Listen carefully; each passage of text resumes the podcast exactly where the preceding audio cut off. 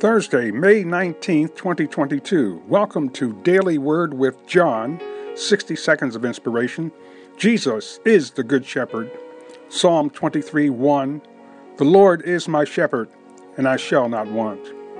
When Jesus comes into our hearts, when he takes up residence in our lives and we yield our whole soul, mind, heart, and body and thoughts and everything to him, we are taken care of forever.